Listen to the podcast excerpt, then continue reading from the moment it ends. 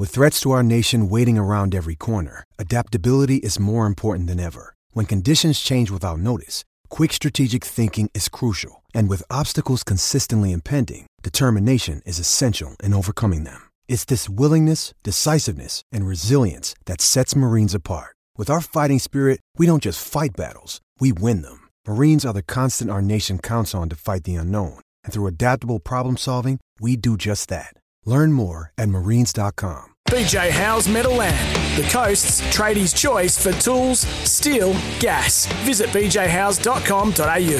Welcome to Saturdays on the Coast with Steve Allen and Michael Butner on S E N Track. Yeah, good morning, and what a glorious Saturday on the Central Coast. And we're live from the Country Cricket Championships, the McDonald's Country Championships, at this magnificent venue at Tuggerah. No Buttes this weekend. He's down the South Coast uh, with OzTag, so we've brought in the guru.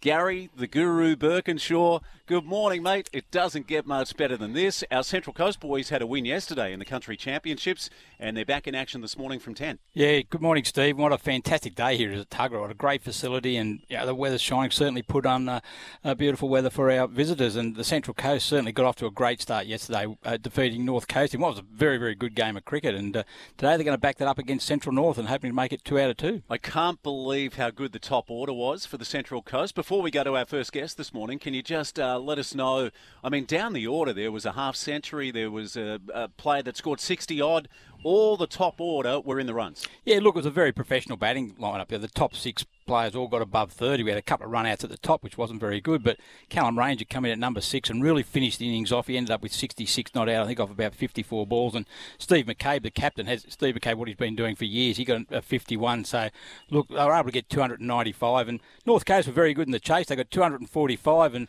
were there with some uh, some big hitting there by Pat Rosser. But you know, chasing two hundred ninety-five is always going to be a tough gig, and um, they, they finished it off nicely. I tell you, we had the B B L final last night, the Scorchers winners against the Sixers. We'll talk more about that as the show unfolds. Are you ready for the Barty party on this Saturday? Oh, how good's that going to be? Uh, fantastic. But I think it's the first year in forty years we've had uh, a women's single finalist, and she's been fantastic. It's been a big week for the Aussies in tennis, really. They've uh, they've done exceptionally well. Yeah, the boys in the doubles, they're in action later on tonight. The Super K's up against the other Aussie team. One of them is from the Central Coast, Purcell.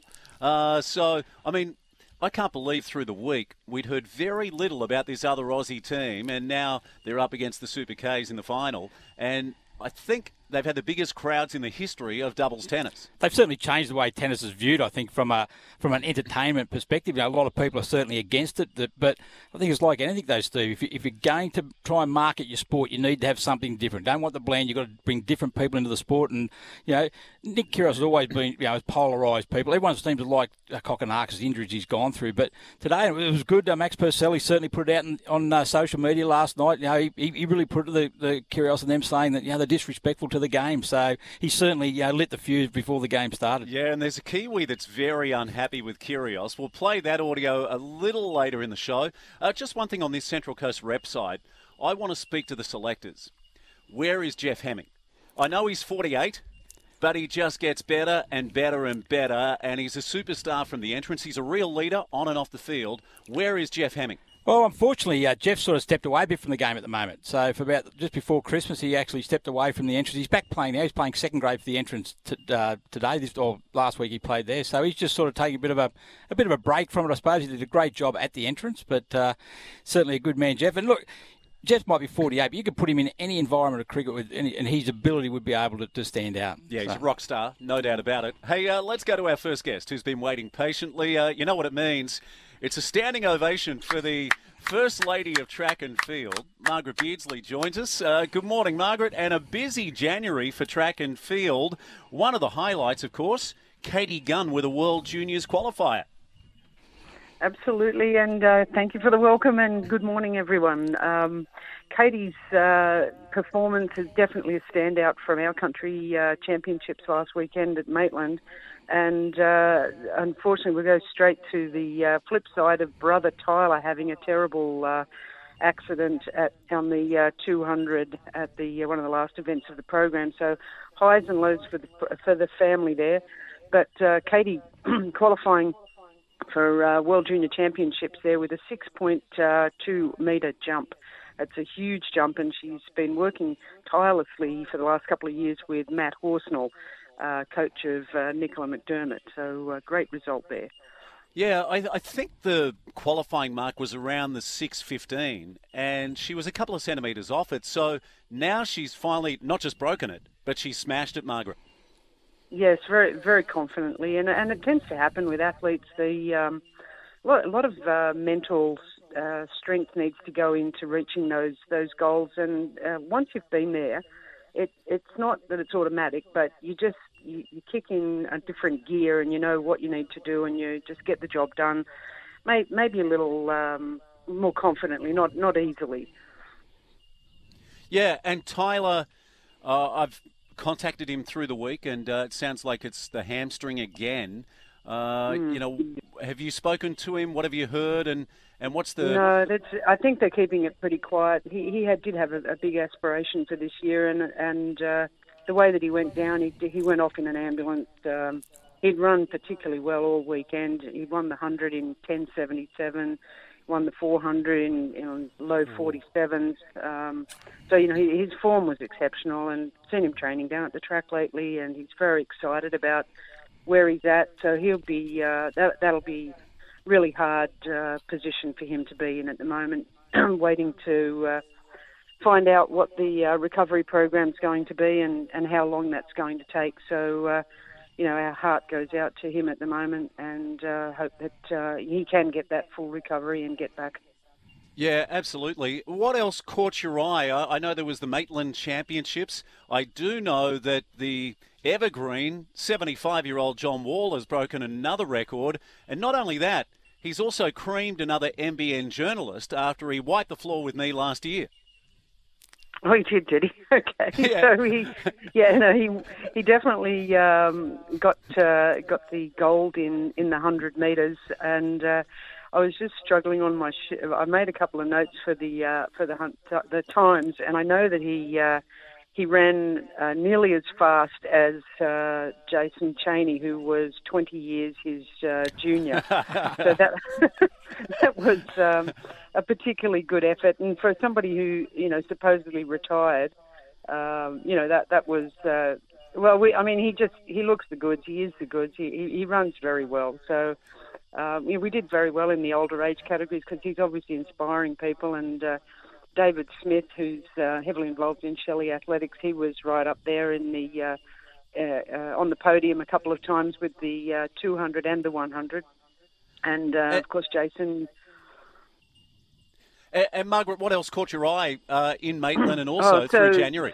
So Ernie, Ernie Lesterberg keep, keeping on going on the sprints. I mean, Ernie was um, amazing, uh, breaking uh, uh, I think a twenty-year-old record, uh, setting setting uh, both the one hundred and the two hundred. He ran, he's in the fifty to fifty-nines. He ran eleven seventy-six. Um, so that was a fantastic uh, performance. And once again in the sprints, our girls from Mingara. Um, Kelly McAndrew, Bronte Carroll, uh, Bella and Jade Bevan, um, they broke a f- uh, forty, uh, a twenty-three-year-old uh, record. They smashed the four by one hundred, and they took uh, nearly one and a half seconds off that. And in a, in a sprint, that that's a huge uh, improvement. So they, they just looked like magic. Uh, on their their changes were were just fantastic, and uh, that that was a definite highlight. Plus uh, Bronte Carroll, who this is the forty-one-year record. Uh, she she won the uh, Open Women's two hundred, and uh, she ran twenty-three sixty-two. So um, all of those girls pretty much under the tutorage of uh, Larry Spencer, Wayne Lucky, and Lenore Beaton. So great results, uh, and and you know assisted by great coaches. So it's just uh, been it was a fantastic meet. Uh, We had gold medals from the coast across pretty much every single discipline. There's there's fourteen disciplines, so you know the um, the versatility of the athletes here is fantastic. Yeah, absolutely. We're talking a lot about the sprints, but what about the races we love, the middle distance, Margaret? You know that back in the eighties, I was an eight and fifteen hundred metre champion. Well, um, Ashley Pernica got up for the win in the uh, women's uh, eight hundred metres. we were a bit we were a bit light on in the um, the eights and the fifteens. Sally Hunt uh, did pretty well in the uh, older groups for the fifties for the ladies. And then uh, I guess the uh, three K, the five K was a pretty exciting night. Paul Arthur came came back and won his uh, category in seventeen fifteen, which was great wow. to see because uh, he's um, yeah he's been working hard for a couple of years and going through uh, injuries and uh, and and trying to encourage a few people around him. I think uh, they had a win for Ryan McKendrick. He broke sixteen minutes. Our group um, of oldies, um, I think uh, Gary Field and uh, Murray Schubert uh, ran in behind uh, Paul in the over fifties and did pretty well with uh, sub twenty performances. Um, yeah, and a, a new girl, uh, Ginny, uh, oh, I can't remember her last name, but she uh, ran second in the Women's Open. So we've got a, a, a good showing there, but, um, you know, we could use a few uh, distance runners, so please uh, show up to the track if you're out there and you're interested and listening. Yeah, yeah, you just said Murray Schubert, and uh, Gary Birkinshaw's alongside me. That's the great Murray Schubert that uh, was a best and fairest in the Central Coast A F L competition. Yeah, yeah, look, Muzz has been around for a, a, quite a while, and look, a fantastic servant of the Clowney Vale Football Club, and I heard he was in, into his running, and, that, and that's fantastic news of what he's doing there. Yeah, and I know he ran a super fast marathon as well. Is that correct, Margaret? A half marathon, I think he was. He's he's working up to the marathon. Everybody likes that. Um, no, he's very dedicated at the moment and, and uh, training very, very well. So he's going through the motions of getting the, the times over the, the shorter distances. And he ran nineteen forty-six, as a matter of fact. And so that was uh, under his target, fifteen seconds for the for the twenty minutes. And uh, Gary Field's been um, really trying to help him along there. And it's exciting to see. You know, they're putting... putting in good uh, training and, and getting some results and obviously heading towards some goals, like you say, with the uh, with the bigger distances. And I think later in the year he's going to have a go at um, at the half. And then I'm not sure if he'll... I think you just leave that marathon for a moment and, and see where your body is at this age. Yeah, yeah, I tell you, he was a sensational A F L player, like a kamikaze, so hard at the footy, and uh, we love playing with him o- over the years. Hey, Margaret, I've got a couple final questions for you. I know you were honoured in the Australia Day Honours. You were the Central Coast uh, Citizen of the Year at one stage. How do you feel about Dylan Alcott being named Australian of the Year, following in the footsteps of the very courageous Grace Tame? Oh, I think that's uh, just an awesome um, selection. He's been such a uh, such a uh, um, what is an idol, idol a, uh, a mentor in the in the sport and also in the um, you know just to show what uh, can be achieved um, you know when you you're facing adverse times and uh, you know he, he's just got a great personality. He's got a great dedication to everything that he does, and uh, you know he's he's just a real good Aussie bloke on top of all of that. So. Yeah, my um, so really, really happy with the selection there. Yeah, so am I, and I think already he's shown he's going to be incredible this year. He's announced his retirement, uh, runner-up in the Australian Open, and he's just smashed down some barriers. In fact, in our second hour, can't wait for David Hall to join us, and uh, he was superb last week on our show. Uh, David, of course, was... Uh, number one in the world for six years, won the U S Open on eight occasions, and he's the pride of Budgie Woy, David Hall, so looking forward to speaking to him. Margaret, uh, next time we chat, we've got to talk about the, I think it's the best book I've read in a long, long time. It's Shoe Dog by Phil Knight, the founder of Nike. So uh, I, I know you running the, the runner shop at Killarney Vale, uh, you have a long association with Nike and their products, and uh, you've read the book as well? Absolutely, and uh, yeah, I couldn't put it down. It was pretty fascinating, and and uh, having lived through the times of the uh, of the growth of the brand, uh, made it extra exciting for sure. Yeah, I, th- I think next time we catch up, let's talk about that book in depth, because for the first decade there were so many hurdles to them actually moving forward, like uh, trying to forge relationships in Japan. There were also lawsuits along the way. They had a fight at one stage in the late nineteen seventies with U S Customs. Uh, in fact, they got hit with a bill for twenty-five million dollars, which would have wiped them out. So they had to lobby a lot of uh, uh, senators and congressmen in the United States. So just a fascinating read, and Phil Knight did a superb job from Oregon. And uh, I know, Margaret, you probably had a lot to do with a lot of those runners back in the nineteen seventies. So thanks again for joining us, your first cab off the rank on this Saturday morning. Thanks for joining me, and uh, just give a cheerio for next weekend for the uh, Region Middle A's at yep. uh, Mingara, which will be another yep. one we need to talk about. Beautiful job. The great Margaret Beardsley will pencil her in for next week. We'll take a short break. This time next weekend, the Winter Olympics are underway. Steve Graham, Matt Graham's dad, joining us next. His son is a silver medalist from Pyeongchang four years ago. We'll get the latest on Matt's recovery right after this on Saturdays on the Coast. B J Howes Metaland, the coast's tradies' choice for tools, steel, gas. Visit b j howes dot com dot a u. You're listening to Saturdays on the Coast on S E N Track.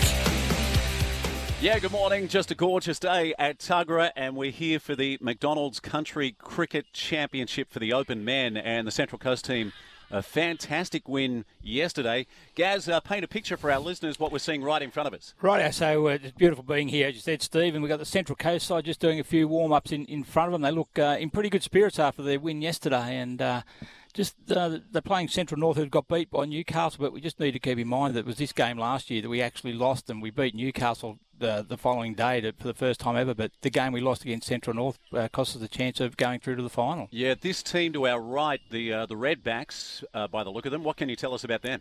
Yeah, look, they're based around uh, Tamworth. They've got players from Tamworth, Maitland. They've probably got the largest area, actually, in New South Wales. So they've they've had a few players who pulled out this year, had a few COVID uh, issues. But, um, look, that they're, they're certainly country cricketers. You'll certainly see them probably play cricket a little bit different to um, to others. But, um, yeah, like any of the cricketers that at, at these championships, they're all, they all can play. And uh, on their day, if, you, if, you, if you're not uh, Central Coast, if they aren't on their medal today, they, they could be in for a tough challenge. How do you feel? Uh, yesterday there were a couple of bowlers that took three wickets. Patterson was one of them. The other yeah. was your son, yeah, Scotty. Look, uh, yeah, look, uh, they actually bowled well. They they opened the bowling and kept it pretty tight, and that's that sort of put uh, North Coast behind uh, the eight ball on the run rate. And then, uh, but then to North Coast credit, they come back and put a good partnership. And uh, Scott and Alex come back after the last drinks break and were able to, to, to put a break in the scoring. But more importantly, they took wickets. They took six wickets between them, and uh, and that just uh, got the Central Coast home. You were the architect last year. What's your role this year?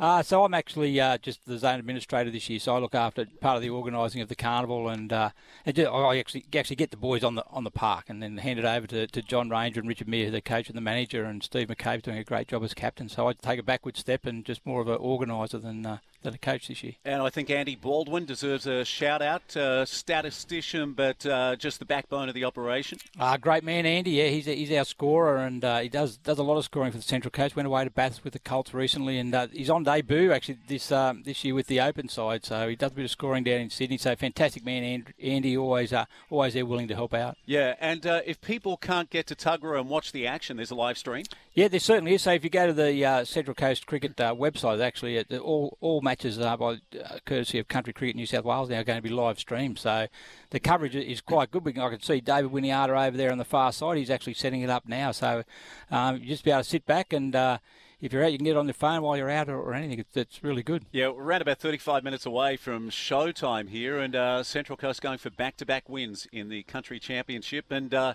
what about the juggernaut that is Newcastle? We'll talk about them. I think last year was the seventeenth straight time, or a record seventeenth time, which is just phenomenal. In the meantime, though, let's go live to a boat that's on Brisbane water. Steve Graham is there with the Princess Deb. Uh, good morning, mate. And uh, how's Matt's recovery going a week out from the Winter Olympic Games? Yeah, good day, Steve. Good day, um, Boots. How you doing, boys? It's all good. Yeah. Um, uh, I was about to say, we haven't got we haven't got Boots. We've got the guru, Gary Birkinshaw. Oh, g'day, Gary, mate. My apologies. I didn't know the Boots. I didn't think I... No worries, Steve. I, I, I, don't mean, I don't mind being referred to Boots. That's okay. That's the way, Gary. But, uh, boys, the, um, the the team flew from Finland on uh, Australia Day and transferred down to Beijing. So they obviously got in because um, we didn't get any phone calls in regards to negative COVID tests, which was one of the big requirements. But uh, five days on snow in, in Finland over in Rukka, and we saw a few little videos, and the jumps are back up to full degree difficulty with his cork tens on the top air and... Um, off-axis ten eighties on the bottom there, so it's just speed now. That's all we've got to do, and that'll be there by Saturday this time next week. Yeah, so for our listeners who may have missed what happened to Matty, it was a, it was a broken collarbone, and can you pick up the story? Because he had to return home, he spent some time in Brisbane, then he was back on the Central Coast, but can you pick up the story for us? Yeah, it was seven weeks ago, pretty much to, to the day, where uh, the World Cup competition in Sweden, where we had a bit of a training accident in between qualifications and finals, and um, big fall and landed on the left shoulder and snapped the collarbone in two places. Uh, so that was then re- required surgery. So that was done in Switzerland en route on the way home. Um, and you got home on the Monday just before Christmas, and a few little complications with internal bleeding and the like. We, we got that sorted out. And then um, only about a fortnight ago, he was up in Brisbane on the, the Jeff Hinckley Winter Training Centre on the water ramps, just testing the arm and make sure it was working, uh, and so we could complete all the aerial manoeuvres.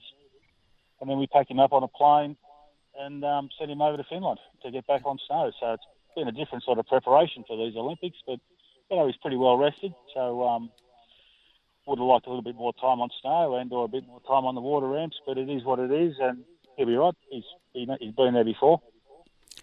Yeah, Steve, what uh, in, in Beijing, what conditions can Matt expect over there? There's been some, some talk earlier on there was a bit of lack of snow, but what uh, what's the conditions you expect to be?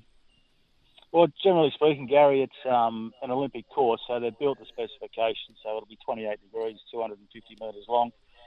The jumps will be spaced as per the, the, the design of, the, of an Olympic course. But because there's no snow, it is very cold, and that's probably why it doesn't snow so much. But um, we've got plenty of water reservoirs over there where they use the um, techno snowmaking machines, and that'll be pretty much in all the skiing and snow events. They'll make a lot of snow, and... Um, And I guess the good thing about man-made snow is it's a lot of water content, so it ends up pretty icy, and, and that's probably preferred conditions for Matthew. He's um, he really likes the icy, firm conditions. A lot of the other skiers, especially from North America, they prefer the packed, packed powder, which is more like the Deer Valley course in Utah. So, yeah, Korea was the same, you know, stock standard Olympic course. Not a lot of snow in Korea. It was uh, a lot of man-made snow, and... Um, nice and icy, and over there he got a second, so who knows? You know, the conditions will suit him. It's mogul skiing's a funny thing, you know. It's it's all on the day. You got to execute, and then it's up to the judges.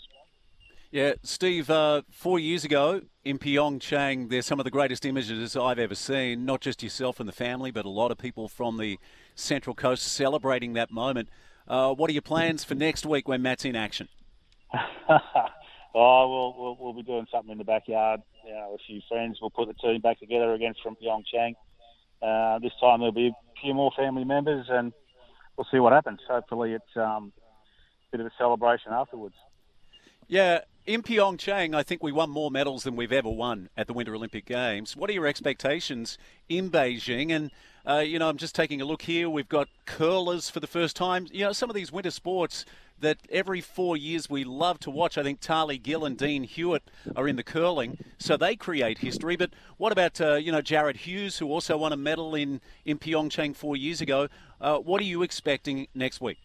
Oh, look, it's it's it's a long time, four years, and, and there's a lot of young guns come through and everything. Look, some of our some of our winter athletes have been doing really well on the World Cup in the lead-up qualifying events to, to these games, but...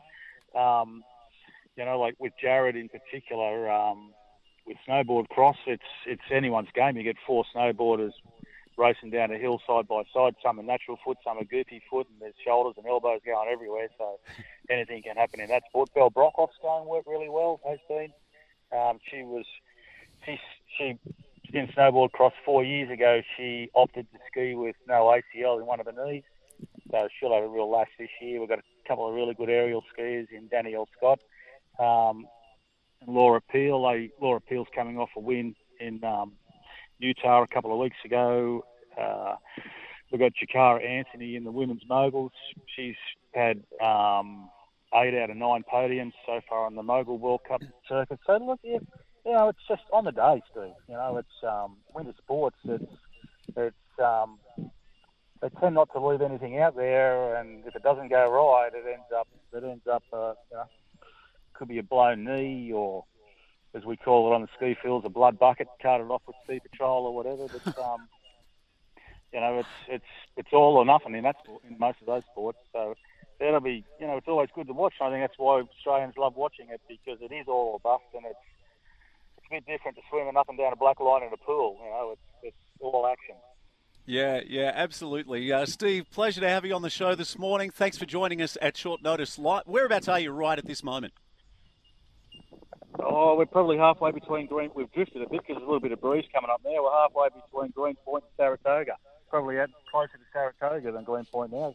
Just drifting while we've been talking to you because we've got the motor shut down. Yeah. Um, the old V eight's a bit noisy to have that going in the background, but um, we'll get back into it now. We've filled it up with water, so we'll, we'll get the surfboards out and make a few waves and surf out the back of the boat. Yeah, yeah, living the dream on this Saturday morning. Steve Graham, thanks for joining us. This is uh, Saturdays on the Coast. We'll talk some more Winter Olympics in just a few moments. Tori Pendergast is joining us, uh, Paralympian, and she sent me a text this week. A lot of the same names Steve just mentioned she thinks will uh, feature heavily in Beijing in the next week. We'll also catch up with David Hall. We'll talk some tennis. Uh, wow. I mean, have you warmed to Medvedev? What, what are your thoughts about him, Burko?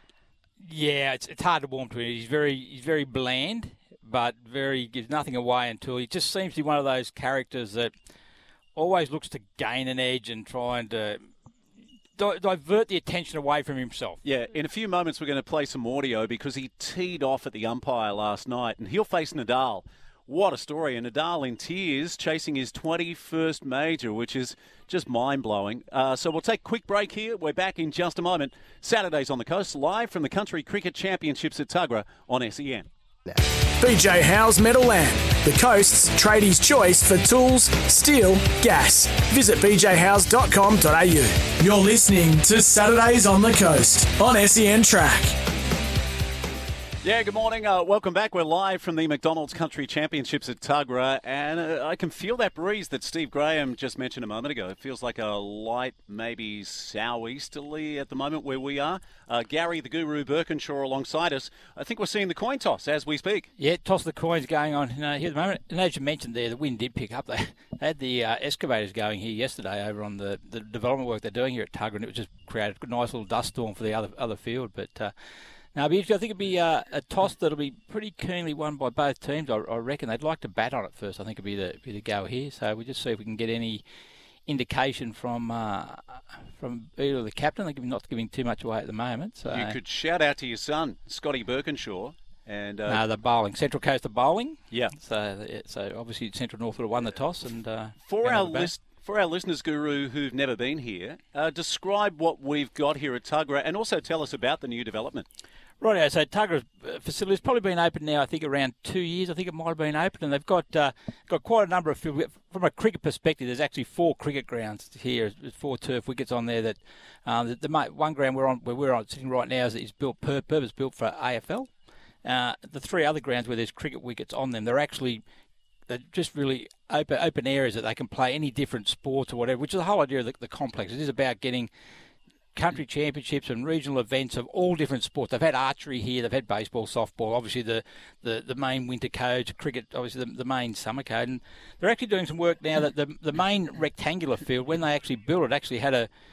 Uh, just had, a, I suppose, a, a hump in the middle of it, I suppose. So they're actually flattening that out, and, and there's an area now they're just going to asphalt the, the part behind the amenities block just to, they're going to put outdoor netball and basketball courts, and that'll also be used for overflow car parking. So obviously, I suppose the last couple of years it's been probably well known, or probably more known, especially because it actually hosted the New Zealand Warriors. For they, they had two years here, and the Melbourne Rebels, they spent one year here while, whilst they were all in... Um, during the, the lockdown periods of the of both the N R L and the and the Super Rugby. Yeah, I would have liked to have played A F L on this field, but I also would have liked to grandstand with uh, you know thousands of people cheering us on. Yeah, exactly. Like it, I suppose it's one thing they've only they've only ever played one A F L game here, and, and, I, and I can't see how many more that they'll actually play. Because if you look at the main A F L ground, one thing it does miss is is a facility here. Like the change rooms are, you know, be one hundred, one hundred, one hundred fifty metres away, um, and it's it's just sort of it's just. It, it, it's in its infancy. Like you look around the trees, no, no shade. You're playing here in, in some. There's no big trees yet for shade, but that, to give that time, it'll, it'll will really develop into a um, into a really good facility. And from a cricket perspective, Steve, we're we're so grateful to have it. We don't have grounds like this on the on the Central Coast, and we're able to actually now compete with other areas around the state that actually have these these facilities. And, and when you're looking at carnivals, to have four turf wickets in the one area where you're not driving around, you know, the selectors there love it there, the organisers love it. So we will continue to get good carnivals here, you know, for years to come. Hey, Burko, we need to get to our next guest, and uh, you know what it means. It's another standing ovation for a uh, Paralympian who joins us, the great Tori Pendergast. Good morning, and great to have you on the show. Good morning. Thank you so much for having me. Hey, so uh, firstly, Happy New Year to you, and uh, you know, you're one of my all-time heroes. How are you feeling with the Winter Olympics and and also the Paralympics coming up next week?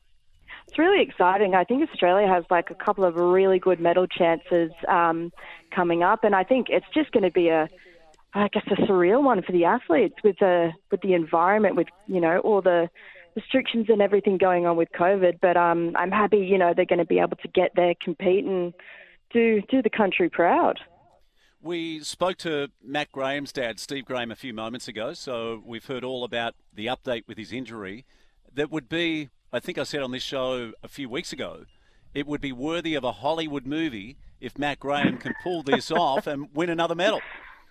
Oh, exactly. What a journey for him to, to get that injury on the collarbone so close out, have to go back to Brisbane, do some intense recovery, and then be back on snow. But I, you know what? I paid tickets to go see it. Maybe, maybe we can get a double pass, Steve, and go. Uh, you'd have a role in there somewhere. Uh, Butts and I, we've been told we're already in the movie. We'll be the commentators in Pyeongchang. Oh, absolutely. Uh, like Dumb and Dumber. Hey, uh, Tori, uh, just before we talk more about the Winter Games, what are you up to at the moment since you announced your retirement from sit skiing? Um, to be honest, just been enjoying retired life. So um, working full-time um, in a kind of operations role for a university, and then, yeah, just enjoying the summer activities as well. I've been mountain biking a bit. I'm going surfing in a couple of weeks. It's it's good just to soak up the sun and just get a get a bit of um get a bit of heat, really. Alongside me is Gary, the Guru Birkinshaw. You can just call him Guru, and uh, he's got the next question. So. So, Tori, Jakarta Anthony in the uh, in the female mogul, she be a good chance for a medal? I think so, yeah. She's had a couple of World Cup wins, and um, just last year she did like quite well as well, and this year she's obviously got even better. So I definitely would um, say she's got a good chance for a podium. So not quite sure where, but yeah, definitely a good chance. For our listeners who never saw you in action, can you tell them about your sport where you fly down the mountain? You know, I think at close to one hundred kilometres an hour. Tell them about your sport and also your Paralympic history. Sure thing. So my sport is um, para-alpine skiing, particularly in the, the sitting class. So it's I'm try I'll try and describe this the best I can. So it's like essentially um, people with like lower kind of spinal cord injuries that usually compete in this class. It's it's a seat really that's molded to your shape that attaches to like a motorbike shock, or it could be a mountain bike shock, which acts as your knee, and then that attaches to one single ski, which we use kind of our um, core muscles to kind of navigate down the hill. Uh, and then yeah, we've got um, like the, the different disciplines. So we've got like the speed disciplines where we go one hundred k down the hill, where it's more distance between each turns, and then you kind of get to the technical disciplines where um, the distance in between the gates gets less, so there's more turns in a course. Um, fast, fastest one down the hill wins, really. Yeah, absolutely incredible. I can see you're gobsmacked, Burko. Oh, just I'm just trying to visualise it, Tori. Yeah. I'm just I'm just in awe of, of, of what you do. It's just amazing. So. Unfortunately, I suppose that the winter winter sports don't get the coverage, I suppose, in Australia that it that they probably deserve. And but once every four years, we all become experts on, on Winter Olympics. So for, for us uneducated, what are some of the sports that we should tune into over the next fortnight that are really going to, to make us sit up and go, wow?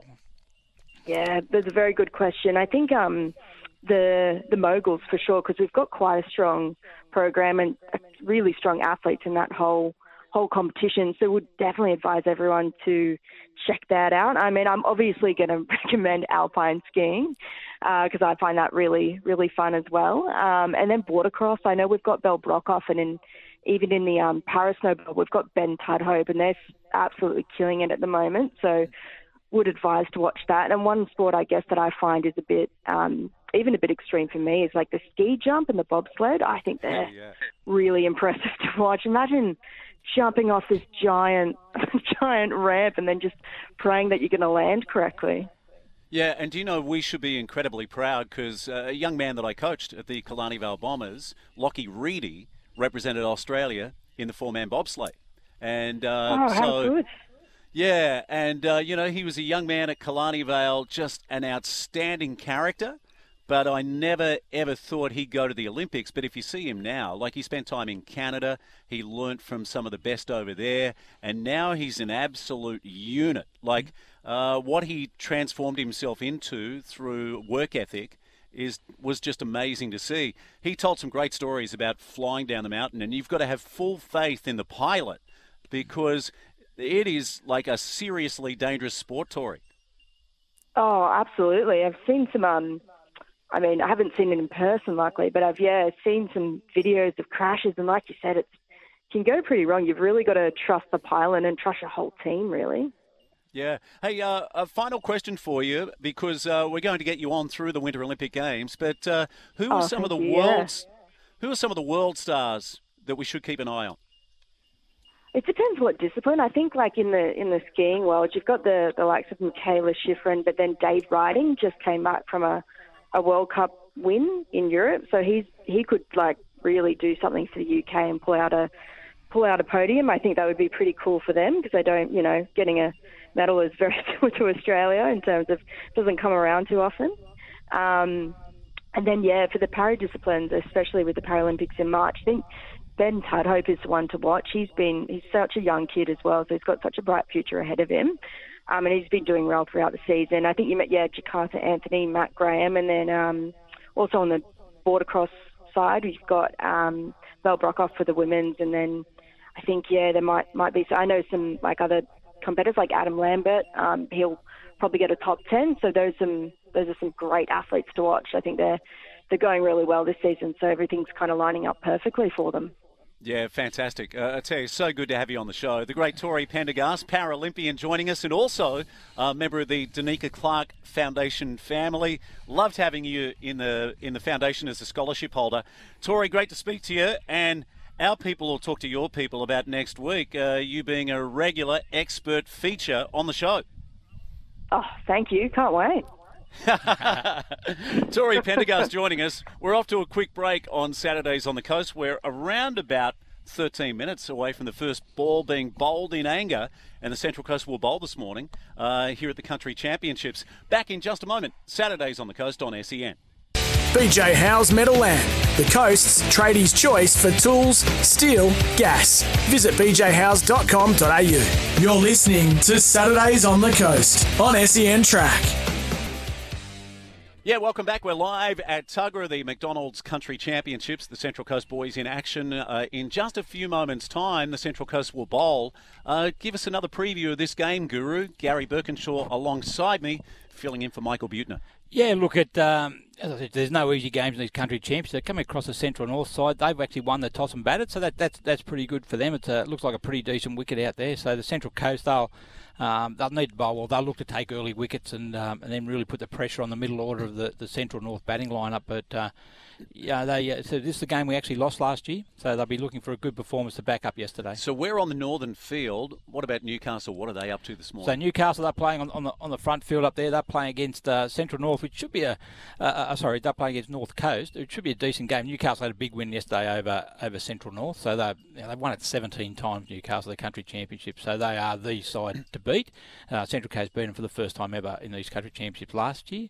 Um, so North Coast were good yesterday. Whether they can back it up again today, um, you know, be, be, to be seen. But uh, you would expect that Newcastle would probably win that. They won with a, a bonus point yesterday. So, so you know, Central Coast will be looking for a good performance today to try and keep in touch with them. For our listeners who missed last year, the win against Newcastle, that was absolutely phenomenal. And there were a couple of players down the order that, I mean, they played the knock that will last for decades to come. People will still talk about that afternoon. Yeah, look, it was an amazing game. We, we come come out, we were very deflated, I suppose, from the game against uh, Central North the day before, a game we probably should have won. And, and they've come out and you know, we batted first, and they, we were six for sixty in all sorts of trouble. And uh, and Dylan Robertson and, and Harry Wood, Woodhead come out and batted, and uh, it was some of the best performances that uh, that I've actually uh, seen them bat. And, and they managed to get us up to around one hundred seventy runs, and then Kane Harmsworth come out with the ball and was just was unplayable. And uh, at one stage, it looked like we were going to bowl them out for,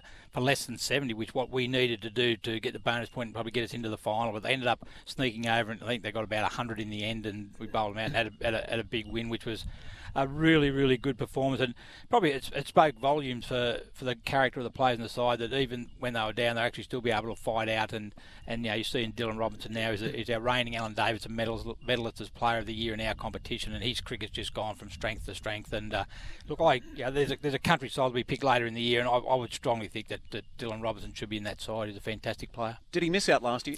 For some known yeah, reason. Yeah, yeah, yeah. There uh, needs to be a Spanish uh, inquiry. Uh, it was a be. travesty of justice. A standout player in the, in the competition, because uh, if you go back to the first day, he actually come out and batted extremely well there, where they actually put him and Harry again, put on one hundred twenty in the last ten overs. Just, yes. So he, he can he come, he dug him when we needed to, but he could also, in the innings, he's a left arm spinner and took wickets. So Harry, he's the best player in the carnival. I'm not sure how he didn't get picked, but better people than me uh, select those sides, Steve. Yeah, yeah. I, I'm not happy, you know.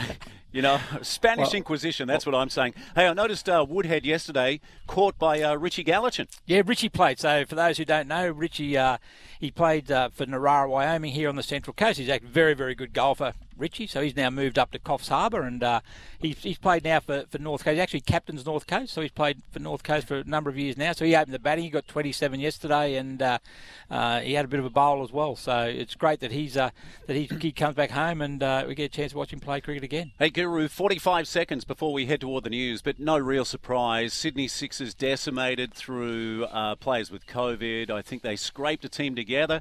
Uh, we had a, a Central Coast player in the side last night, um, you know, which was great to see, but uh, they went down to the Scorchers. Yeah, we actually had two in the side last year. For the, last night for the Six, we had Justin, Justin Avendano, obviously, from, from Terrigal Matcham, and he's, he's probably been in the news a bit, Justin, because he actually was the player they keep talking in the Steve Smith uh, uh, saga at, at um, you know, two sides. But no, look, they did really well, the Six. I think their, their final was actually on the on the Wednesday night. So, but uh, good to see Central Coast represented. Yeah, off to the news. We're back in a few moments with uh, this guy was awesome last week. David Hall, wheelchair tennis legend, is next on Saturdays on the Coast. B J Howes Metaland, the Coast's tradies' choice for tools, steel, gas. Visit b j howes dot com dot a u.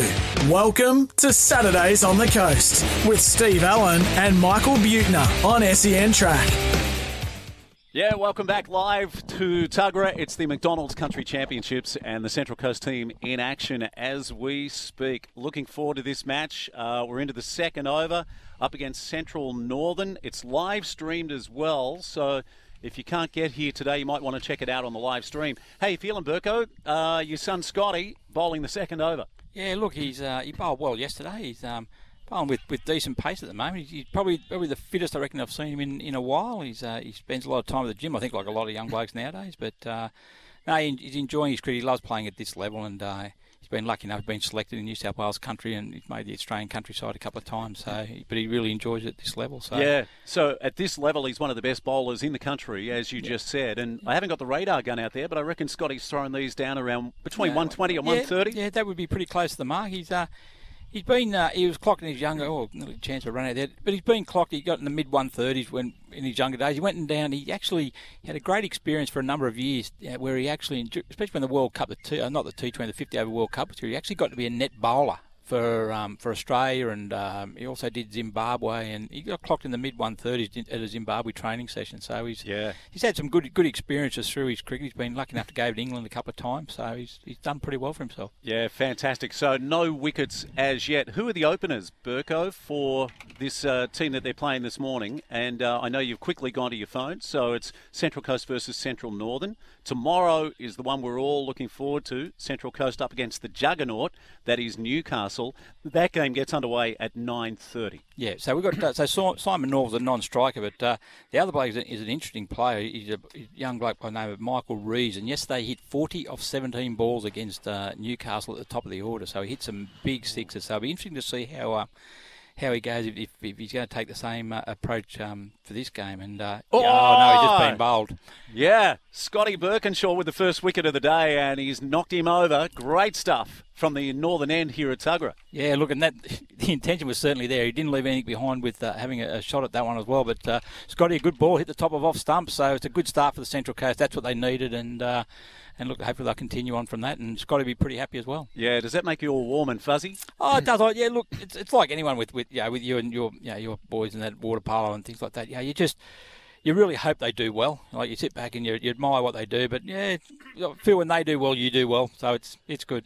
Yeah. yeah. All right. Let's uh, let's go to our first uh, first guest of this second hour, and it's the legendary David Hall. And uh, you know what's happening. We're standing as one. It's another standing ovation. Uh, this man was a gold medalist in the Paralympics, four-time Paralympian to be. Uh, Uh, to be exact, and uh, David Hall joins us again this morning. Uh, David, wow, what a week in tennis. I thought the Canadian was going to knock over Medvedev on Thursday night. Ash Barty through to the final. I think it's the first time in about four decades we've got an Aussie woman in the final, and just can't wait for tonight. And of course, mate, the doubles as well. Uh, how have you enjoyed the last week? Well, that, that is the absolute crazy thing, that there's just been so many storylines, you know, just within the last seven days. I mean, you look at the doubles uh, with the the Kokkinakis and Kyrgios up against Ebden and, and Max Purcell, the Coastie. Uh, it, it's just, it's incredible. I mean, Max turned pro uh, when he was eighteen. He's been out on tour for five years. He's spent a lot of time up in Terrigal and working in Wyong with uh, with Nathan Healy, uh, it's, but he's just he's grinded it out, and I think as as Australians, you know, that's what we love. We love a grinder, and he's had you know more success in doubles than he has in singles. But Max, you know, Max is a character. Uh, he did. I remember he told the A T P Tour website that uh, his worst qual- quality was the size of his nose. Uh, which I thought was hilarious. But so, and even I was watching the press conference that the boys did uh, after they won their doubles uh, semi. That they were they were kind of him and Ebden were kind of getting back and forth into it with with one, one of the journalists, and I think one of the journalists was trying to bait him. He was trying to bring up, interestingly, a cricket analogy with who in this final between Kokkinakis and Kyrgios and, and you guys will be Australia, and who will be Australia A. So he was really trying to bait him as to who's going to be the underdog. And I think, you know, Purcell's got a, he's got a bit of an edge to him. And I, and I think he kind of joked, well, that's kind of the silliest question of all time. And I think it's, there's a really interesting dynamic here, because you've got almost like the popular, exciting boy band that is Kokkinakis and Kyrgios, and then you've got the the under-the-radar, workman-like team of, of Ebden and, and, and Max Purcell. So it's going to be an interesting uh, doubles final. But, yeah, that's just one of many storylines the last seven days. Yeah, I tell you, and all week, Kyrgios has upset people. There was almost a skirmish back in the change rooms, and uh, Adam back at headquarters has got some audio. This is what the Kiwi player had to say after facing Kyrgios. His maturity level is about, it's probably being generous to a ten-year-old to say that it's about at that level. You know, there'll always be his supporters, and he'll always spin it in a way that, that helps him. But, uh, you know, at the end of the day, he's just an absolute knob. Yeah, so uh, great stuff. Uh, that's Michael Venus, by the way. Uh, what are your What are your thoughts, David, of uh, Kyrgios this week? Everyone that's come across him uh, has uh, hasn't been too flattering. I, I think one of the comments was, "Enjoy the flight home to Europe, boys." Uh, you know, uh, but let's look at bums on seats. The biggest crowds for doubles that yeah. we've ever seen. Well, that's the thing, isn't it? Like, it's uh, whenever you get athletes that are polarizing, you get uh, the public that either love them or hate them. And you're exactly right, Steve. Like, it does, it puts bums on seats. And I think maybe there's a percentage of the crowd that wants to see Kyrgios lose uh, because they don't like his antics. And I mean, look, I'm sure if you talk to Nuke or, you know, Kenny Rosewall or Fiery Fred Stolle, you know, those guys were more along the, you know, we leave it all out, out on the court. We'll go and have a beer, but we'll kind of keep it at a certain level, you know, the drama.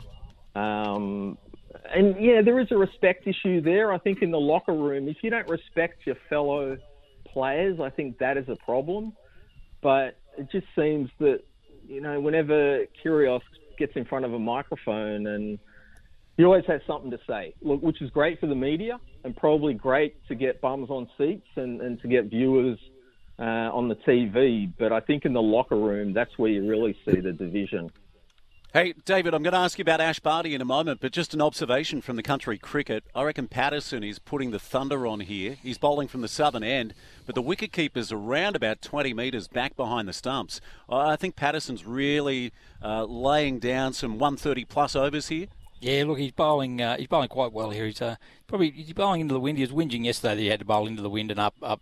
So he's just sort of, you know, he's, he's coming there. Look, looks like he's lengthened his run up a little bit also. So he's, I think he's leaving nothing yeah, behind. You're right. Looks like the Dennis Lilly run up to me, and here he comes in again, steaming in from the southern end.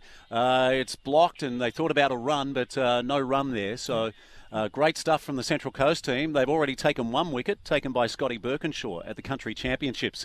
All right, David Hall. The Barty Party up against the number twenty-seven seed in the world, Danielle Collins from the U S A. Oh, the pressure will be enormous for Ash. Like this is, I mean, we are talking about not only her own career, but she is essentially playing for history, like being the first Australian uh, to win the women's singles in forty-four years.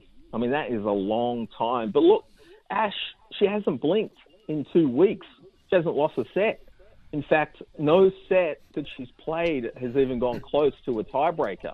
She's just been dominating everyone. But uh, look, the tricky thing for her is that Collins, uh, she's got massive firepower. And I think even though Ash leads the head-to-head three one, uh, if anyone saw that semi-final that Danielle Collins played against Swiatek, uh, she demolished Swiatek.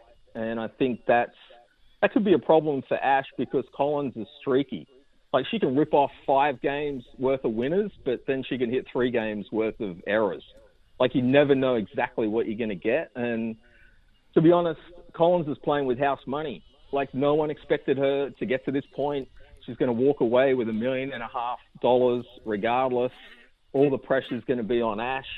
But I think if Ash serves well, she should be okay. But if she ends up hitting a lot of second serves, uh, Collins is going to vaporise that second serve, and that, that could be a problem uh, for Barty. But look, she's done amazingly well these, these two weeks, and to make a home uh, Grand Slam final is is an achievement. But she's she's going to want she's going to want one more really good match.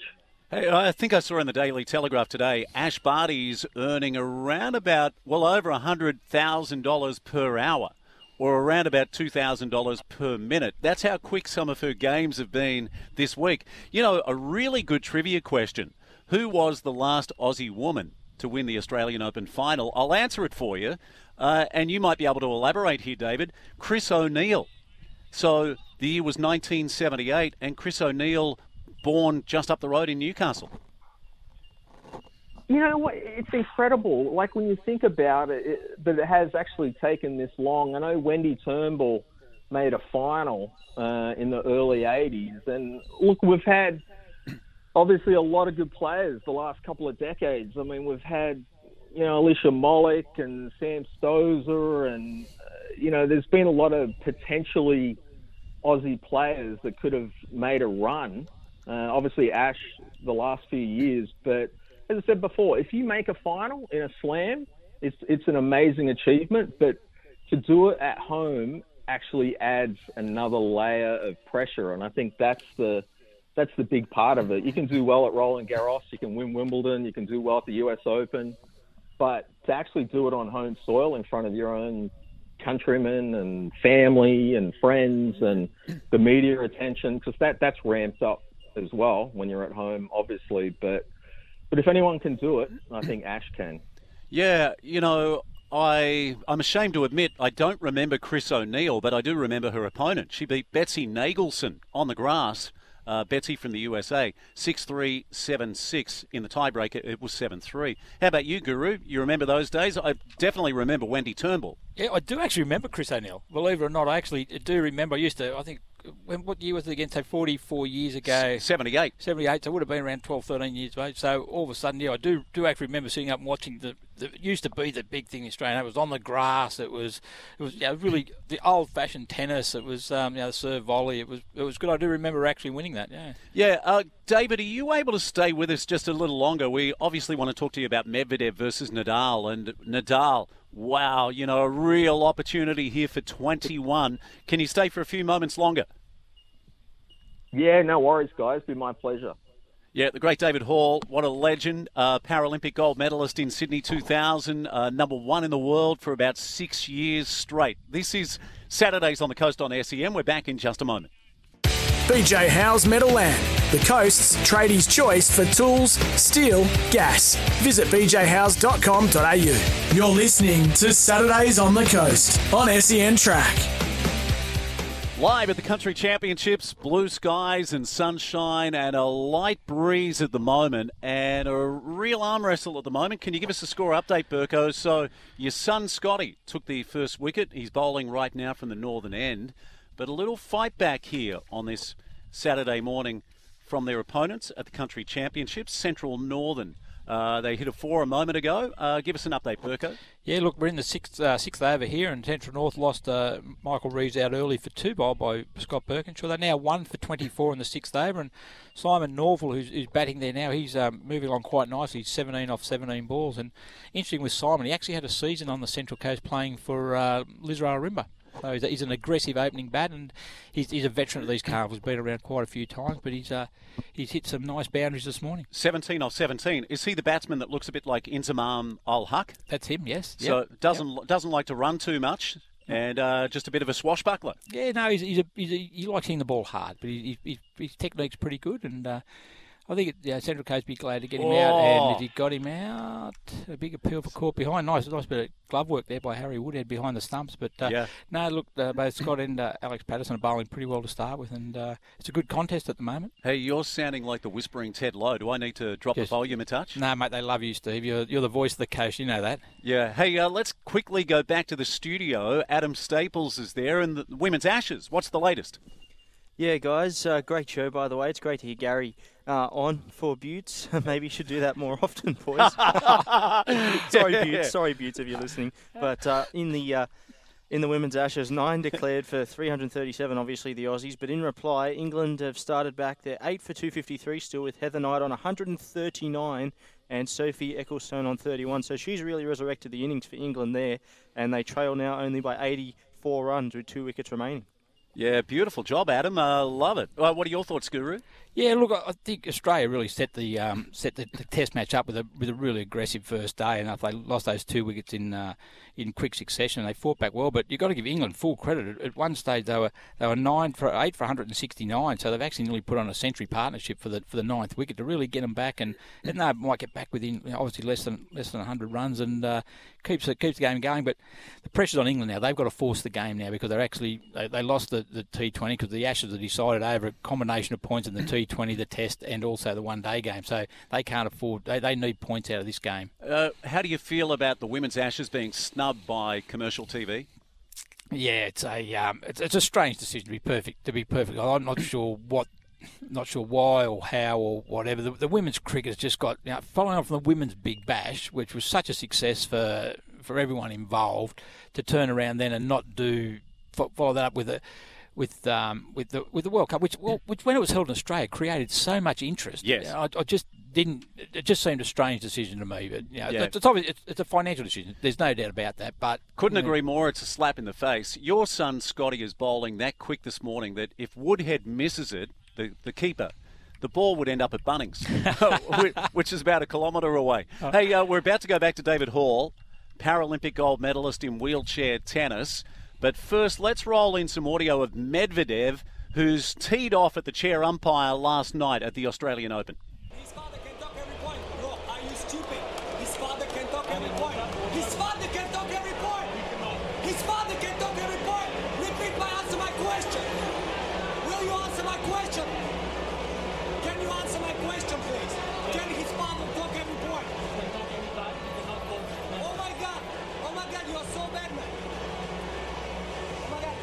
we still made in the semi-final on the Grand Slam. Look at me, I'm talking to you. And he started coaching because his father is talking at him. What time? I'm talking to you. Oh, damn. Wow. Are you mad? For what? And his father can talk every point. That is incredible audio. Absolutely incredible. I mean, if he smashed a racket, it's uh, taken us back to the nineteen seventies and John McEnroe. Yeah, look, that's that's amazing audio, and I got to admit, I just yeah, it's just hard to, to fathom how how that gets accepted. Like, and the umpire just didn't accept it. He just sat there, and it was just he's not coaching, he's not coaching, but you know, he just kept going and going yeah. and going, and um, it was yeah. You know, Yeah, I just, I just found it was, it was hard to watch, to be honest. Well, I told you uh, before we came on the air about my son playing in the National League water polo. He had three teammates red carded during the week in a match, and some of it was for dissent against the officials. Now, that's the highest level of the sport, the Australian Open, and it's a semi-final, and you're allowed to carry on like that. Uh, just, it's a really bad look. But let's go to the expert, David Hall. David, what were your thoughts last night? And I mean, Gary, you can sympathise in a way about this whole coaching from the stands, but David, you're the expert. How did you see it? I think it's just, it's pressure. And I think there are players, you could say Murray, like he will yell at his box. Uh, players will yell at the umpire, like what Medvedev uh, did last night. I think players will bottle it and they'll deal with it internally, and, and they won't say boo like Ash Barty or Federer. Uh, but at some point, that pressure just gets released. And I think in the heat of a Grand Slam semi, that Medvedev just, his gasket just blew. And yeah, you're right. Like I haven't, I haven't seen anything like that since Johnny Mack uh, back in the eighties. And like a player will get angry at an umpire, but it'll last, you know, ten, twenty seconds. Uh, that was like, that was like two minutes of, of just frustration, pressure. Uh, and he obviously thought Tsitsipas was getting coached uh, by his father. I mean, and that's a whole nother issue. And I think, you know, the Greek player, he has had issues with that in the past about getting Uh, warnings for illegal coaching, and I think Medvedev was just fed up. He got he got a warning from the from the umpire for uh, audible obscenity, and I think that snapped him.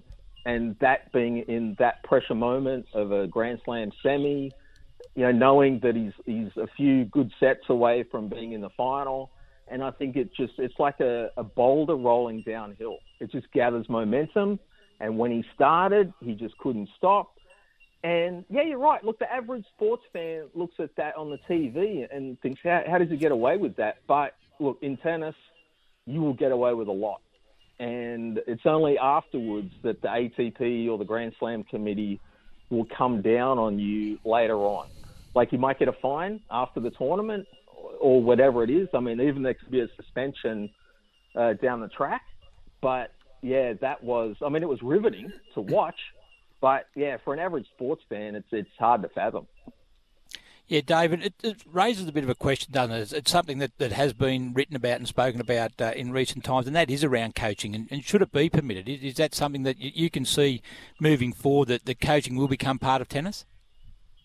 Oh, look, I mean, I, I just I think tennis is one-on-one, and I think that's the beauty of tennis. I, I, I've always said that it's like a battle. And, you know, we've talked about it before, Steve, like, you know, boxing, like you get in a ring and it's and it's like one-on-one. And I think that's the beauty of tennis, that you have to work it out. You have to figure it out. Like, you might lose the first set. You might go down two sets. But it's up to you to work out, how am I going to get out of this match? How am I going to turn things around? And I think if you bring in coaching, which I think the W T A, uh, the Women's Tour has done, a coach can come on the court at the end of a set, and, and you get a little coaching session. Uh, but I think, yeah, I just I think they should leave it as is. I, I just like that that one-on-one battle. And look, Davis Cup, Fed Cup, you've got the team captain, coach on, on the side of the court, and they can help out the players. But yeah, I just I just think, and, and look, it is hard to police when you've got someone in the stands speaking their native tongue to the player? Does the umpire know what they're saying? Can the umpire hear it over the noise of the crowd? You know, it is a bit of a bag of snakes. You never exactly know who's getting coached and what they're saying. But I just like the fact that tennis is one-on-one uh, without any, any on-court coaching. Yeah, well, tomorrow night, Rafael Nadal. Can you believe he's got a chance to surpass both Roger Federer and Novak Djokovic? With Grand Slam number twenty-one, and thirteen of those have come on the clay at Roland Garros. You know, it's been a pleasure to watch his career. Uh, we've lived in an era where I never thought, you know, after watching Bjorn Borg, uh, Jimmy Connors, those kind of players, uh, Boom Boom Becker, uh, you know, we saw Pete Sampras, the great Pete Sampras, and now we've got these three guys that are just unbelievable. That's the other thing, David, is this has been a tournament without Djokovic, but we've unearthed a couple of Italians that have reached the pointy end. There's two Canadians. So, you know, there's some countries that have really raised their hand that they could be top five or top ten players for years to come. Yeah, that's right, Steve. And look, tennis is the world game. I think they've done a great job the last few decades of, of trying to bring tennis to different countries uh, that wouldn't traditionally be a tennis power. But look, I think for for Rafa, as soon as Novak was deported before the tournament, I think that to Rafa was like chum in the water. Like, he smelt blood. And he was like, this is my golden chance to get twenty-one slams. This is my best chance to win another Australian Open, to get to that, that magical twenty-one number and, and to get one ahead of, of Novak and and Roger. And, and you got to say, look, he's going to go into this as the favourite, into this final against Medvedev. He he leads the head-to-head three one. Uh, like, a lot of those matches have been close. They've gone the distance, but... You know, it's funny, I always think of Rafa as like the raging bull uh, that just muscles his way around the court. And he's like that, you know, that mafia, like in the movies when the mafia sends, the, the, you know, the, the heavy around to, to, to pick up the collection money from, yeah. from the businesses. Like that, standover that's guy. Rafa. Yeah. yeah, he's the standover guy. And he's going to try and stand over Medvedev and dominate those rallies. And I'm telling you, if Medvedev doesn't keep his calm and run like the wind for five sets, then then this will be this will be Rafa's match to lose. I, t- I tell you, Medvedev will blow up. There's no doubt about that, particularly with the amount of time that Nadal takes between points, because he's got that, you know, he moves the headband around. Uh, everything he does is meticulous, but he takes forever. Uh, and he has been known to take some breaks during the match, so I reckon Medvedev could absolutely blow it. Hey, give us your prediction. So tonight, Ash Barty uh, in straight sets, hopefully?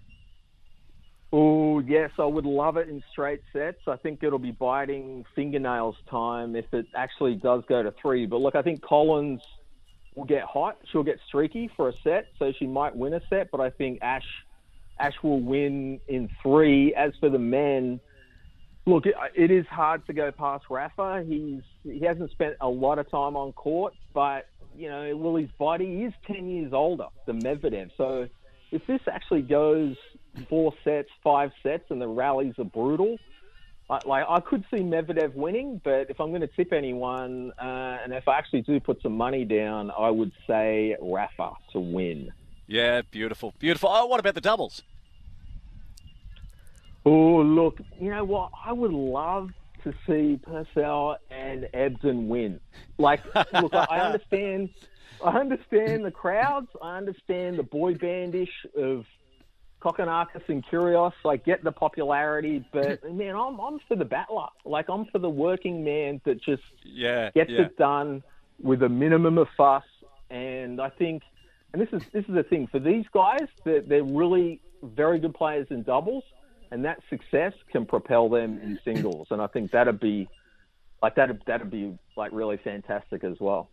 Yeah, beautiful stuff. Uh, we're very, very late for the news. Uh, we're getting the wind up from our producer Adam Staples, so we we rise as one. It's another standing ovation for David Hall and sure. Guru.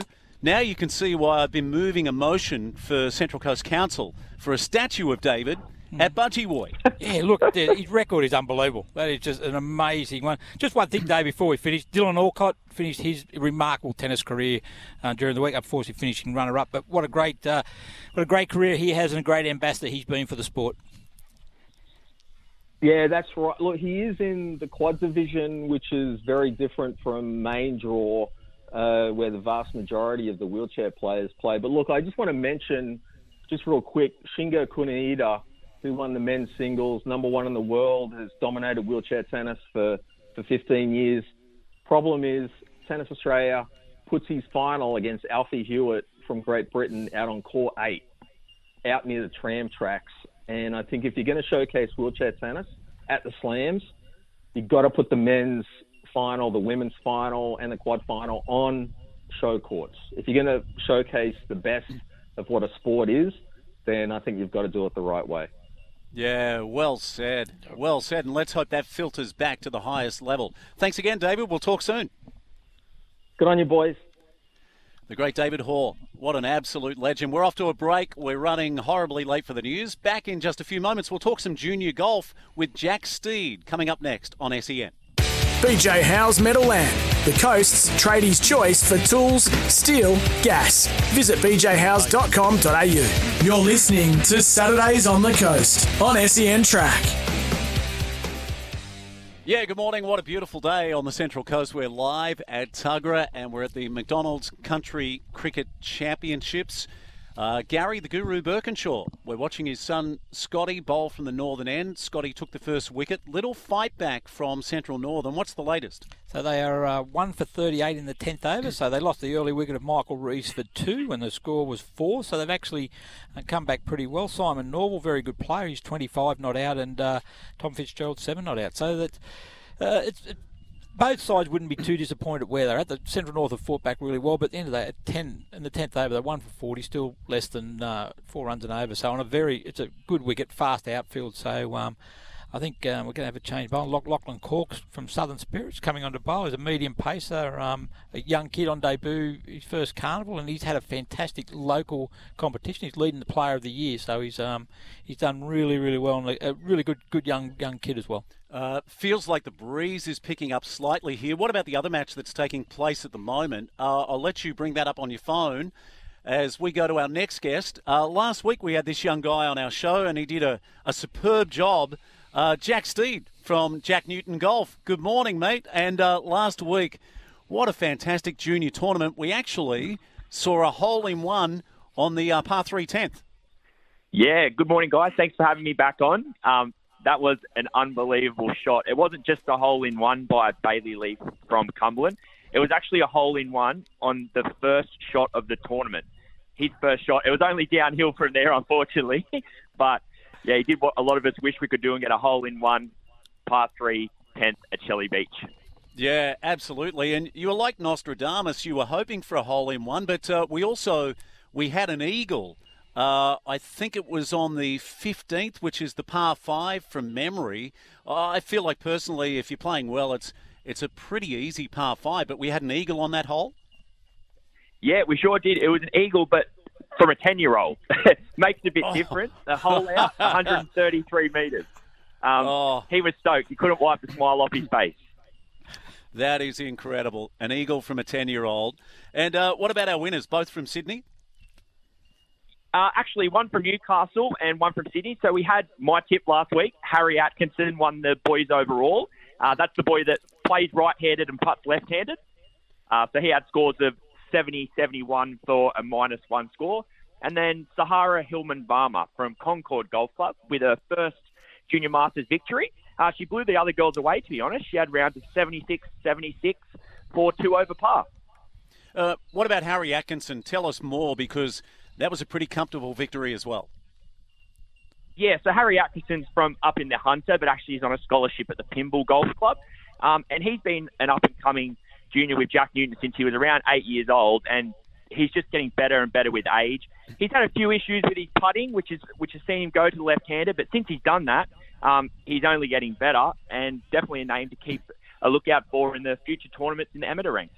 Yeah, don't tell me a, a teenager with the yips. Sure, surely not. Hey, uh, Jack, uh, twenty golfers from the Central Coast. How did we go?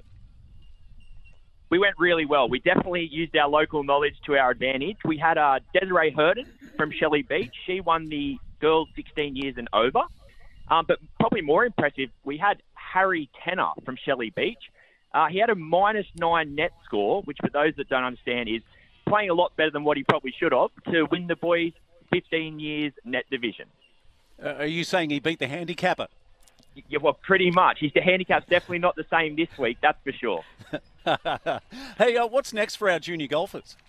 Yeah, so, well, the Jack Newton Junior Foundation, we now head to Wagga Wagga for the Wagga Wagga Junior Masters. But on the Central Coast, we've actually got the Junior Pennant Series kicks off today at all the venues around the Central Coast. So uh, I'd say Tukley are probably the team to beat, but uh, my local club, Everglades, down in your minor and Werribee, um, I'll be back in them. Hey, Guru, that's your club? No, Gosford's my club, yep, so uh, some good course around. Just a quick one though, Jack, uh, Riley Miners, who's obviously from Magenta, he had a, a good performance down in the Avondale Amateur during the week. Yeah, he's actually a member at Avondale as well. He played really well, um, improved the second day, which saw him make the cut, um, and he's only getting better, like all the juniors, um, and he's definitely a name to, to keep a listen out for, uh, and he's also just one of the most hard-working kids. Move to Magenta Shores so he can live on the golf course, and that's a great venue to improve and, and hopefully make a career out of it. Have you kept an eye on Geordie Garner from the Central Coast, and uh, what are his plans in twenty twenty-two? I don't like speaking about Geordie Garner because I could never beat him when I was younger. We're the same age. Yeah, he took me to the cleaners all the time. But uh, no, he's he's looking at turning professional um, and getting a few sponsors' invitations. He's just hard at work. Um, The Pennant Series starts in Sydney this weekend, and, and he'll be a leading contingent for the St Michael's Golf Club to hopefully go back-to-back. Hey, Jack, uh, such a pleasure to have you on the show. Guru, any more questions? Just just one good thing, just away from the juniors, juniors a little bit. It was great to see Nikki Garrett from the Central Coast back in the on the pro, pro tour. She played yeah. uh, up in the, the Australian Women's P G A up in Queensland last week. Did reasonably well for someone who hasn't been playing a lot of golf at that level in, in recent times. Yeah, exactly. It's awesome to see any Central Coast sportsmen and women um, getting back and playing. Obviously, she's had children. She's moved states to live. Uh, it's just great to see her back doing her best, and hopefully she can get back in the winner's circle like she was a couple of years ago. And what about Dimi Papadakis? Oh, he hits it so far. It's it's crazy. Um, I'm sure he'll be over in Europe trying to make some, some big cash like they do over there. Um, and we've also got a lot of the Asian Tour and Saudi Arabia events coming up, which I'm sure he'll be trying to do his best at. Yeah, beautiful job, Jack. Such a pleasure to have you on the show, mate, and uh, we'll do it again soon. Jack Steed from Jack Newton Golf. Uh, great to get an update on the juniors because really loved that tournament last week and watching all the juniors uh, strut their stuff, including a hole-in-one on the tenth and an eagle from a ten-year-old on the fifteenth at that beautiful Shelley Beach golf course. Off to a break here. We're back to wrap things up from the Country Championships at Tuggerah right after this on S E N. B J Howes Metaland, the coast's tradies' choice for tools, steel, gas. Visit b j howes dot com dot a u. You're listening to Saturdays on the Coast on S E N Track. Yeah, we're live from the McDonald's Country Championships here at Tuggerah, and uh, just on the boundary here, Burko, who's the player that's uh, right on the boundary line in the forty-five? So that's uh, Brett Russell, plays for the Warrnambool Wildcats. He's uh, he's on debut, first Country Championship uh, carnival for him, but he's had a fantastic year with the bat for Warrnambool, and probably one of the key players in their their, their late resurgence, to, you know, currently sitting in third position on the ladder, and he had a forty-eight, forty-seven, forty-eight, I think he got yesterday, batted really well in the middle order, left-hander. Um Well, the one left-handed, Phil uh, can throw um, throw right-handed and left-handed. Yeah, I was Very hoping good. you'd hoping you'd do a bit of Merv Hughes work or Scotty Boland. Yeah, Here, yeah. Uh, maybe a few stretches. Well, you, get, you, you get the crowd him, involved. Yeah, you gave him the, the sort of the signal, mate, but didn't get much back. So on debut, mate, they're a bit a bit shy on what, on debut. What's the score in this match at the moment? Rightio. So the score at the moment, they're actually going along pretty well at the moment. Central North and uh, Simon Norville's hitting the ball really well. He's thirty-seven not out off forty-eight balls, so they're one for fifty-seven in the thirteenth over. Lachlan Cork bowling uh, at the moment, so he's got uh, he's been hit for a couple. A couple of boundaries by by the time he's none for seventeen off uh, in his second over. So um, and, and what what about the game at the southern end of the complex with the juggernaut that is Newcastle in action? Yeah, so North Coast, they won the toss and they're batting, and they, at the moment they're two for forty-two in the twelfth over. Richie Gallichan, uh, the Central Coast, well, he was dismissed for seven, but Caleb Zeeble is, is twenty-nine out, and Caleb is quite an interesting story, mate. He was, a couple of years ago, he held he was the New South Wales Country Player of the Year for both cricket and rugby league. Up at Cudgeon, plays up in Cudgeon. Cudgeon. Yeah, Cudgeon. Yep. Yeah, wow, fantastic. Yeah. And uh, he's an all-rounder as well. Yeah, exactly. Yeah. Took some wickets yesterday. Yeah, hits the ball a long way, opening bat. So, he's a, yeah, he's a really good player. So, yeah, so that, that's a solid start for them, so it should be good. Let's quickly go back to the studio. Adam Staples is there, and an update on the women's Ashes. And, wow, Heather Knight, the captain. Talk about a captain's knock. I think she's she's hit one six and sixteen fours. Adam, what's the latest? Yeah, boys, uh, Heather Knight has hit one hundred fifty-one. She's still at the crease. Uh, Sophie Ecclestone uh, acting as a great um, partner with her right now. ninety-five um, run partnership at the moment between those two. It's eight for two hundred sixty-eight, so sixty-nine runs behind uh, the English women, with two wickets still remaining. So fantastic a- effort by the English women at the moment. Yeah, what about the bowling, Burko, for, for the Aussies? Yeah, look, uh, Alana King on on, uh, on debut, she's done exceptionally well, and uh, a great great leg spinner, and uh, I suppose a bit of a surprise selection ahead of uh, Amanda Wellington, but uh, um, she's got she's got the one wicket. She's uh, two to Annabelle Sutherland, two for sixty-two, and Elise Perry, she's got two wickets there uh, there also. So uh, they spread them around a little bit, but gee, they'll be looking for a breakthrough now though. Yeah, when I saw Alana King, I thought it was four wickets, but it's actually four maidens, and yeah. she's taken one for forty-three. So the best, I guess you'd say, is Perry with two for fifty-two, uh, quite expensive. Sutherland two for sixty-two, but she's bowled twenty-one overs. Yeah, yeah. So uh, your predictions? Can the Central Coast get the job done? I mean, Newcastle, seventeen-time champions at this level. Yeah, look, I'm pretty confident. Um, obviously, we've got a game to win here today before we worry too much about tomorrow, but. Um, I think last year's win's just given the boys a lot of confidence that, that we can get over the top of Newcastle if we play well. I think it's always been a bit of a bogey uh, the team that, you know, you're not as good as Newcastle. And Newcastle, they, they carry themselves pretty well as, as champions. They they let everyone know that they're champions, and uh, and you know, they don't really consider anyone else to be to be at that level. But uh, we've proven we are at that level, and uh, I think uh, the boys are looking forward to the contest. But as I said, we've got to get through today's game against Central North, and who are doing quite well at the moment. Did you just say that uh, Newcastle a little cocky? Is that what you're trying to say? That's exactly what I was saying, Steve, and uh, uh, in, in in probably a few more words. But yeah, they um, yeah they, they like they um, yeah they like to think they're better than everyone else. Let's just say that. As I, I think Tommy Anderson, you had a cup last time we were on here. He said, yeah, about the chips on both shoulders. Yeah, it's very very evenly balanced. Yeah, uh, I know you love your A F L and the uh, women's A F L. Giants, fantastic win against the Bulldogs in the women's A F L. Yeah, I reckon that's probably their, their best win in, in the competition there. And uh, you know, to come up against the Western Bulldogs, have always been a, a, a benchmark, always been been finalists in the, in that competition. And uh, and playing their first game at, at, at Henson Park was was uh, was a fantastic uh, fantastic event. I think it was probably six thousand nine hundred and seventy two. I think whatever the the, the, the number that they costly at the Newtown Jets, and just to, to share that, that fantastic facility with the Jets, who is, is fantastic. And uh, and look, it was a, yeah, there was it was. Pro- Pride round had a little bit of interest there during the week, a bit of publicity with uh, um, around the, the Muslim girl um, Sarika, and um, you know, not not playing. So it was um, yeah, it's it's it's, a, it's an interesting mix mix in that game, but they did really well, the Giants. Yeah, and uh, I agree with you. Uh, but I think it's been a fantastic season, the W A F L. Like, some of the goals have been sensational. I know you follow the Tigers. There's a young lady with the Tigers that scored the goal of the year a couple of weeks back. Yeah, yeah, she got like, they got Monique Contes there, and she's a fantastic player, one of the best players in, in the competition. But I think you find with the women's A F L, it gets better and better every year, and the the, the, the young girls coming through, they, they have, they've been playing football now for eight years. So. And there is the wind-up music, but uh, you've loved the N F L American football, and uh, love it. Couple of teams continue to roll on, uh, including L A. Yeah, L A, they, they did, did really, really well, and uh, and Kansas City Chiefs come in. But last weekend's round of, of, of semi-finals was just magnificent. You couldn't you know, couldn't get better finishes than any of them. So close to the Super Bowl, and uh, what a moment that is for world sport. Thanks to Josh Kind, our technician, who's done a, an amazing job week after week. We love you, buddy. Thanks to Adam Staples, back at H Q, who steers the ship. And do we move emotion? Are you the, the new Buttes? Ah, oh, I can never be. I can never be Buttes. Buttes is fantastic, and uh, we'll be back next week, mate. And uh, it'll, it'll be a good look forward to it. Yeah, don't forget about the catch-up podcast. You can download that later on today on the S E N app. We'll catch you next week, Saturdays on the Coast.